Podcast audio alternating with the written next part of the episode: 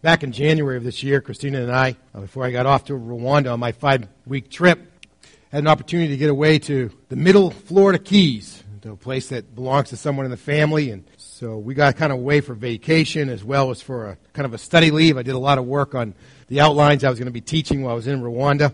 So we arrived in Marathon, cranked the pool up to 95, and just kind of settled in for a few days to be able to rest and relax. And while we were there, the next door neighbors who were renting a home for like three months invited us over for you know late in the afternoon on a I forget what day of the week it was for for just like for some crackers and cheese and you know something to drink and that kind of thing. And I think they thought we were there for a long time and they were trying to be neighborly. And I think they were a little disappointed when we found out we weren't going to be there for 10 days and then out of there six days and then out of there. But anyways we had a nice visit with them this that afternoon. And they were a couple of retired school teachers from New Jersey and, uh, you know, as you go through the conversation, always comes, well, you know, what do you do? And I said, well, you know, I pastor a church. And he said, well, you know, tell me a little bit about that. I said, well, you know, we're pastoring this church in Sterling, Massachusetts, and it was a church that was begun back in 2002, and et cetera. And, and, and almost immediately he stopped me. He says, he says, how'd you do that? He said, we belong to this church in our town for ages. I believe it was a Methodist church. He said, and, and our church has just been dwindling. He says, now it, he says, now it's almost impossible to keep, almost, it's just a struggle to keep the doors open, let alone to be grown. How, you, how do you grow a church, you know, in the 21st century? You know, and I was just ready to lean back and say, well, you know, they just have great pastoral leadership and preaching. Know.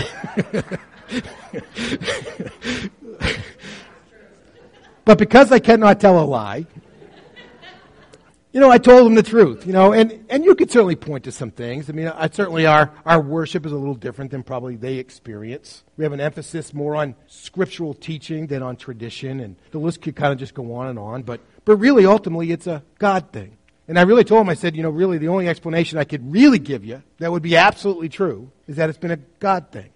You know, I think as the disciples pondered Jesus' final commission to them, that they were supposed to go out and make disciples of all nations, that they were supposed to be witnesses, not only in Jerusalem and Judea, but also in Samaria to the othermost parts of the earth. I'm sure that as they were thinking through this, and it finally dawned on them that God had really asked them to change the world in the name of Christ, it quickly dawned on them that it needed to be a God thing if it was going to happen. We've been in a journey, this is our second week of the journey, of trying to figure out what it is that God uses on a regular basis to change the world through the church. I don't think if you take the scripture seriously, there's any denying the fact that God expects to change the world through his people. The commission to make disciples of all nations still stands. Our role of being witnesses, not only in our own neighborhoods, in our own communities and state, but in our nation, to our enemies and around the world, still stands. And so we have kind of settled in on Acts chapter 2 to look at what the church did ex- instinctively to fulfill this commission. Here they were, just a small band of believers, still under threat from the religious leaders now endowed with the Holy Spirit, given the power and the understanding to, to do what it is that God has called them to do. And we read in chapter 2 of Acts, the book of Acts, and it's on page 926 in your Pew Bibles, if you'd like to follow along. We see what the people of God did instinctively as a part of their hunger, of their journey of being the instrument that God uses to change the world. And here's the words that we read, beginning with the 41st verse. To those who accepted his message were baptized. And that day, about 3,000 people were added to them. Says, and they devoted themselves to the apostles' teaching, to fellowship, to the breaking of bread, and to prayers. Then fear came over everyone. Many wonders and signs were being performed through the apostles. Now all the believers were together and had everything in common. They sold their possessions and property and distributed the proceeds to all, as anyone who had need. And every day, they devoted themselves to meeting together in the temple complex, and they broke bread from house to house. They ate their food with gladness and simplicity of heart, praising God and having favor with all the people. And every day, the Lord added to them those who were being saved. May God add his blessing to the reading of his word. I think I can come up with no better scriptural description of what it means to change the world in the name of Christ than the fact that the Lord would be adding to our number every day. Now, as we look at this text, we see what the church did instinctively as a part of their desire to fulfill this commission to change the world. And there's some personal essentials to this. And, and we haven't been talking about the, those in these series. They're, they're kind of assumed for us. But these personal essentials are, first of all, commitment. You know, they met together. They were devoted to meeting together on a daily basis. There was genuine commitment. If the individual pieces of the body of Christ aren't committed, the church is going to change nothing. Secondly, there's a hunger for God. They were devoted to the apostles' teaching. They were devoted to prayer. They had a hunger for God. I mean, if you're, if you're satisfied, saying, well, you know, I, I've got all of God that I want, you're not going to be a part of the team that God uses to change the world. There has to be this continual hunger. But what we've been really focusing on in this series is, is what do we need to do corporately to add to our faith to be the kind of people that God uses to change the world. You know, in the spirit of, of 2 Peter, you know, make every effort to add to your faith. And we can see as you look through this passage of Scripture is that one of the things that stands out is that what they did corporately together was that they engaged, as we looked at last week, in what I've come to call bi-level spiritual community. You know, they met in the temple and they met in homes. They met as a large group together as the whole family of God. And then they met in small groups, clusters, where they really got to know one another. And last week, as we looked at this, the, we understood that as, if God's going to work through us to be a church that changes our region for Christ, we have to be a people who participate in bi-level fellowship or spiritual community. We have to, as we've called it, attend one. We have to be faithful in our commitment to being together with the whole body of Christ for worship. And we have to be committed to being in small communities with one another, studying the Word of God and, and feeding it into each other's lives. We need to attend one. Here at Hope Chapel, we call those primarily life groups. But there's many ways to be engaged in small group spiritual community, small group Bible study. It could be a, a workplace Bible study. It could be a men's group that you're a part of that meets early in the, in, on a morning during the week. It could be lots of different forms. It could even be a Sunday school class or, or a ministry team that, that transforms into that. But we want to encourage you to get involved with something and offer that possibility to others as well. And we've begun this journey by really seeking God's face about these things. And I would invite you to this week to join us like you did last week to pray through the Add One prayer guide. It's a different set of prayers this week as we focus on service rather than on bi-level spiritual community. Many of you are continuing to join in, in, in some form of fasting to go along with our prayer. I've, you know, whether it be you're joining us in the Daniel fast, and there's information about that out in the lobby, or whether you're going to fast from in some other form, maybe from entertainment or whatever works for you, but connecting with God at a deeper level, making adjustments to your life is a symptom that you're asking God to make adjustments to your spiritual life. But today we see a different addition that they made to their practice, to their life. They served one another. You know, the apostles showed up every single day and taught. They served. People opened up their homes every single day, and people came in, and they served. They looked around, they saw needs, they went out and sold stuff so they could raise up the money to be able to meet that need. They served one another. I will tell you right now, and this, this isn't really fancy, it's not revolutionary, it's stuff that we know, but God always uses the faithful service of His people in His name to change the world. And without serving, there is no way to change the world. The kingdom is not about us. The kingdom is about God working through us to change the world. It's about service. Now, just some foundations for this. You know, some of us, you know, we, you, you, look over in the book of Genesis, and God created Adam and Eve, and He puts them in the garden. And sometimes we have this understanding that it was like, you know, just a, an endless Club Med vacation. You know, they were just going to sit by the beach and drink lemonade, and the gorilla gorillas going to bring them bananas to eat, and they were never going to have to work. That, that's not at all what was going to be the plan. You know, we read in Genesis 1.26 that God said to him, says, you know, I want you to, to be fruitful and multiply and subdue the earth and rule over the fish of the sea and rule over the birds of the air, rule over the, the, the animals on the land. God had work for them to do. From the very beginning of creation, it's been scripted into our pe- people as the image, being made in the image of God, that God has made us to make a contribution to this world. He wants us to make a contribution. That's what we're designed for. When God recreates us in Christ, He not only has designed us to make a contribution to our world, but He has redesigned us to serve in His name. There's a freshness with this new person that we receive in Jesus Christ. When we're born again, as Jesus describes in John chapter 3, and we receive this new nature from God. God redesigns us. He rescripts us and into us as we created in the image of Christ. We are designed to serve. You know, Jesus said, I, I didn't come to be served, I came to serve. And he says, in the same way I, as the Father sent me, I send you. He says, I've made you to go out and serve. I want to pick apart some truths for us this morning about this idea of serving. Because what I'm challenging you to do today is to find a ministry and plug in. Out in the lobby, we got displays going on. We, we have a long list of, of, of ministry opportunities in the life of our church. So, so you wouldn't have to stand there and look through the whole list. We got it set up in three different monitors so you can see different parts of the list at the same time. But my challenge to you today is to make the commitment to find a way to serve in the name of Christ if you are not. That's my challenge to you. And I want to base my challenge off of 1 Peter chapter 4. If you have your Bibles, I'd love for you to turn with me. 1 Peter's over towards the back of your Bibles. the text we're going to be looking at is on page 1031. 1031. Peter here is writing to a group of believers who are being persecuted difficulties coming, and they can see the growing darkness out on the horizon, and they know the storm is coming. And so he's been writing to them about a number of things.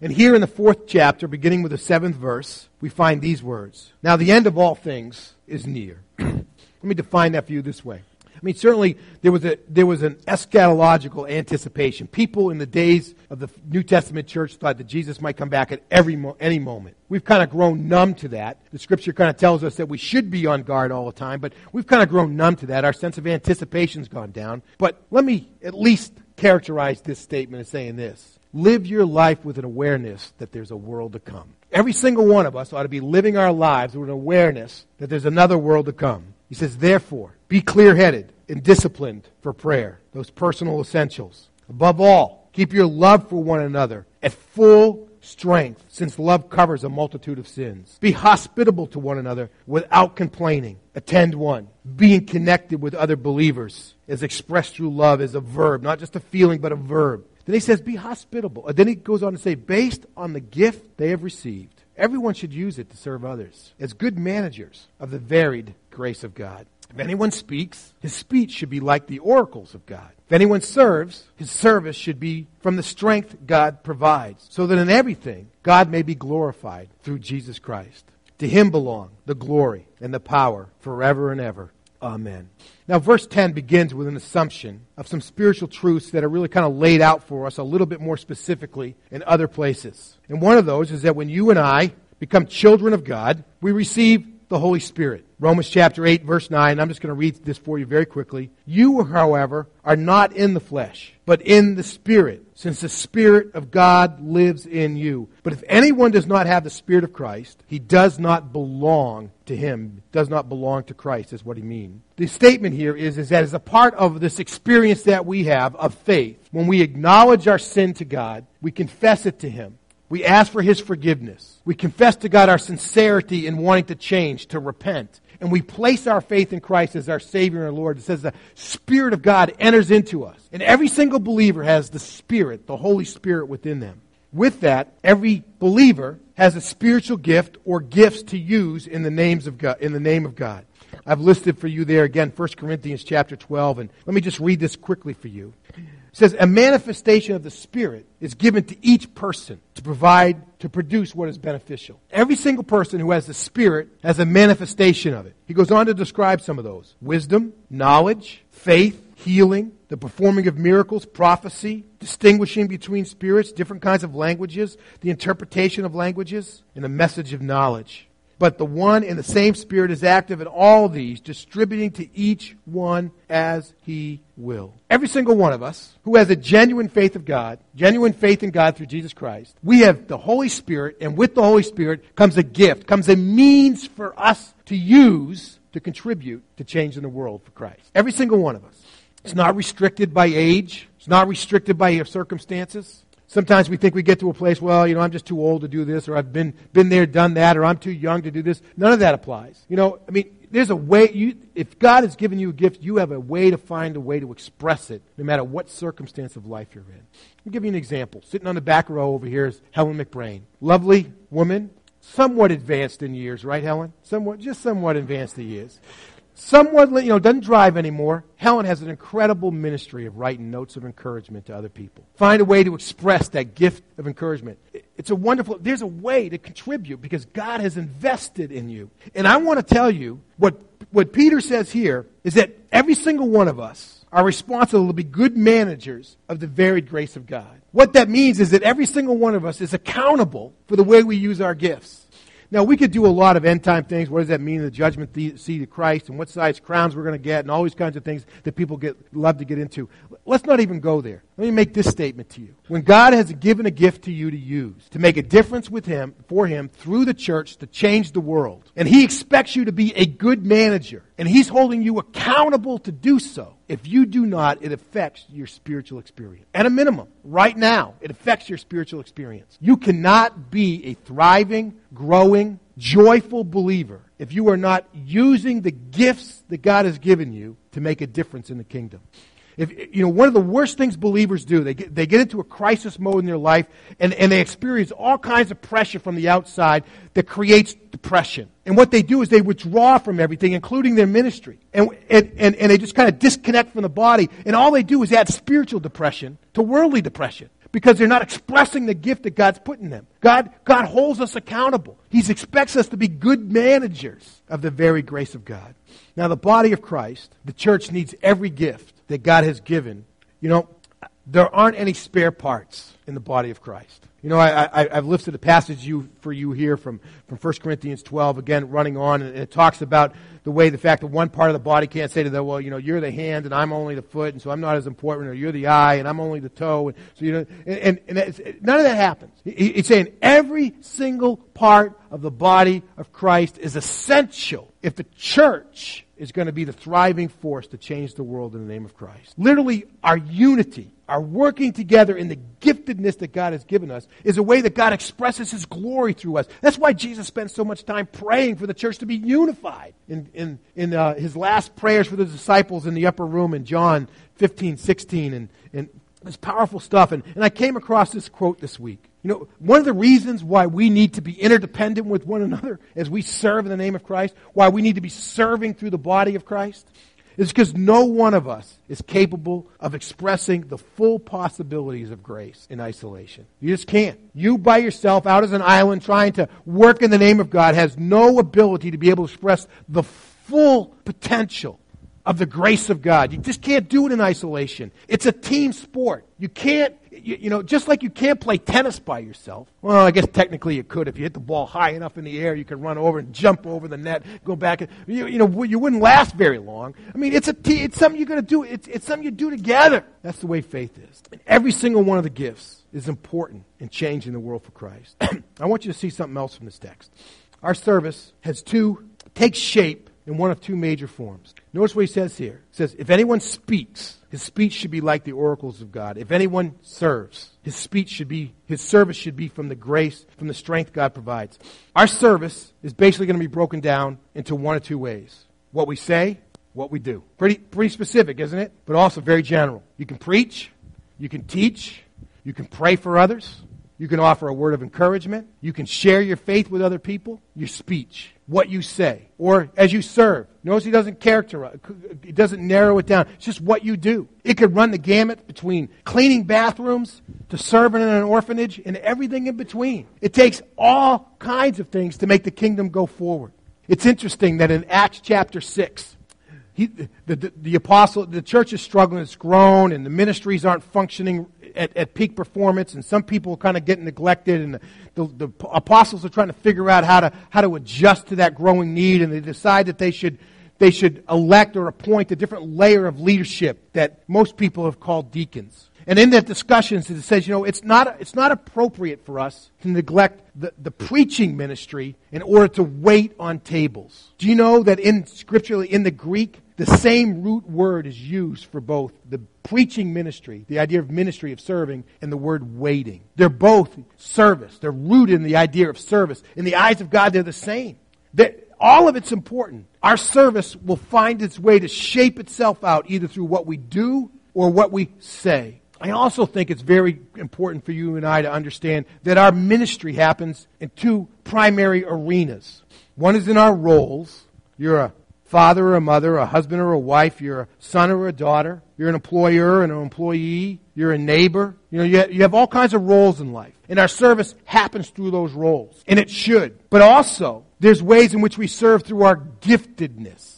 And with that, there's, there's ways that we connect in ministry through the body of Christ or through the extended body of Christ. And so our ministry, this giftedness that God's placed within us, is expressed not just through, through our roles, the way we love our wives, the way we, we care for our children, the way that we work with our neighbors, the way we take care of our parents. The list just kind of goes on and on. It's all of those things, but it's also finding that way in which God's giftedness that He's placed within us is expressed in the body of Christ. The reason I emphasize that, we, we live in an age in which so many people are, you know, they, they, they think, you know, I, I'm so busy with all of my roles between work and between home and between extended family and my children and etc. You know, I, I, there's just so much stuff going on. I mean, I, I you know, uh, I get home from work and I got to cut the grass and then I got to take my kid to ukulele lessons and the list just kind of goes on and on. And I got no time for anything else. And so I'm just trying to be good in my roles. I don't believe scripturally that's enough. I think God has given you giftedness that is designed to be expressed through the body of Christ in some form or another. And you need to be in a ministry if you're going to be thriving well in your journey. Some of you may not exactly know exactly which that ministry is, and I hope you'll keep an eye out in the next few weeks. We're going to be unlo- unleashing a class that we've taught before here called Shape, which is really designed to kind of help you find your place of ministry as you explore your, your abilities and personalities and experience and your spiritual giftedness and et cetera, and kind of get into all that place. I want you to see as well that through service, we grow spiritually. See, the only way you and I can be used of God to change the world is if God's changing us. And the way we get changed is through spiritual growth. Notice what he says here. He says, you know, if, you, if you're going to speak, you better be speaking the words of God. If you're going to serve, you better not be doing it for the thanks that you get from the church, but you ought to be doing it from the strength that God provides. All of those just drive you into dependence on God, and they grow you spiritually. Ministry will and should stretch you and cause you to grow in Christ. It's not you sitting back, oh, you know, it's easy for you, Pastor. You know, you went to school and you got all this training and. And it's, it's not. I mean, you know, I get stretched probably more than you do, despite the fact that I get to do this full time. I can remember when I was in college, I was invited to preach at a little mission church in Candia, New Hampshire. They had lost their church planter and they were hoping to find another, and they just needed a couple of months' window in the summer to, to see if they could find somebody, and they couldn't. So that was the first church I killed. And um, and I remember, I, I was, so I was preaching there through the summer, and, and they, it was an interesting setting. You know, they, they, were, they were fixing, the, they were meeting in the school, they were fixing the school kitchen. So they moved everything out of the kitchen into the cafeteria slash gym. And so we set up chairs in the middle of all these pots and pans, whatever, just like totally, you know, totally surrounded. And there was only like 10 or 12, 15 of us, you know, and, and so I'm, I'm doing my best to, to preach something that made a difference. And I had no idea what I was doing. And, but after one of the services, this guy came to me and he said, so there's a woman who's come to this church off and on over the last you know year or so, and um, mother of three. She tried to commit suicide. She's in the hospital. I think you should go see her. So on my way home that afternoon to go back to Massachusetts to get ready for work the next day, I stopped by and saw her. And what does a 20, 21 year old kid say to a mother of three who's just trying to, just having tried to take her life? Yeah, I got to tell you, the whole way there, riding up in the elevator, walking into the room, I'm saying, Lord, give me words to share. Lord, give me words to share. It'll stretch you spiritually. I started pastoring in Hanover. Now I had lots of theological education under my belt. I was, I was a mature 26 year old, you know, and I, I was ready to go. And, and, um, and we had this family that started attending our church down in, in Hanover. And over a long period of time, working back and forth with doctors, um, and finally just, just getting nowhere. They just went into Children's Hospital and said, we're, we're staying here till you figure out what's the matter with this child. And before the day got over, they, their 14-month-old baby boy was diagnosed with a brain tumor. It had grown out of his, his, his optic nerve on his right side, and literally had grown all the way to the back of his head, and it was about as big as a sausage going all the way back. You know, he's only 14 months old. Family from Catholic background. The grandmother gets there. The, the mother, uh, the grandmother of the child gets there that evening. She's at the hospital, and, and she looks at me and she says, "Don't you think we ought to get this child baptized? Roman Catholic background, kid may die, not ba- baptized, you know, not baptized, going to hell, kind of idea. All the theological training in the world doesn't prepare you for that response. And I can remember standing there in the doorway, facing her, facing her literally across the doorway, and just, just praying silently, Lord, just give me words. And what came out of my mouth was not what I was thinking. What came out of my mouth was, this child is as much in the grace of God as he's ever going to get. That wasn't what I was thinking. that's what came out. See, when, when you serve, it puts you in a place. I mean, you, you, if you think that you get in a place, you get, you're serving and you get in a place where you're uncomfortable, you're unsure of yourself, you're not sure you can do it, that's exactly the way you should feel because then you're reaching out to God. If, if, you're just doing the stuff that's easy, that comes natural, you know, you're not, you're not getting stretched. when we serve well, God gets glorified. Notice what he says at the end. So that in everything God may be glorified through Jesus Christ. When we serve in God's strength, when we serve well in what we say and what we do through the body of Christ, God gets glorified. My challenge to you today is to serve. Find a place to serve. If you're not currently serving, find a place to serve. You're not making a lifetime commitment. You sign up to help out with children's ministry and you're in there for a couple of months and you say, this isn't for me. We'll find you another place to serve. You know, there's lots of places to serve. We've tried to be creative. There's a long list out there. There's a place where you just go by and you can just write down your name and what you think you're interested in and, and we'll follow up with you. But find a way to serve. Use the prayer guides this week to pray. Because I want to tell you, I think I know your guys' heart. I know most of you very well. Your desire is to be a part of a congregation that God really uses to change the world. If we're going to be that kind of church, we've got to serve, and we've got to serve well. Let's pray together. God, there are times I think it would have been a whole lot easier if you just swept in with the angels and changed everything directly. But God, you've chosen in your great wisdom to do it through us. That makes me nervous, but it also makes me hopeful. God, thank you that the way that you've always changed the world is through the service of your people. God, find us faithful as we serve you. In Jesus' name, amen.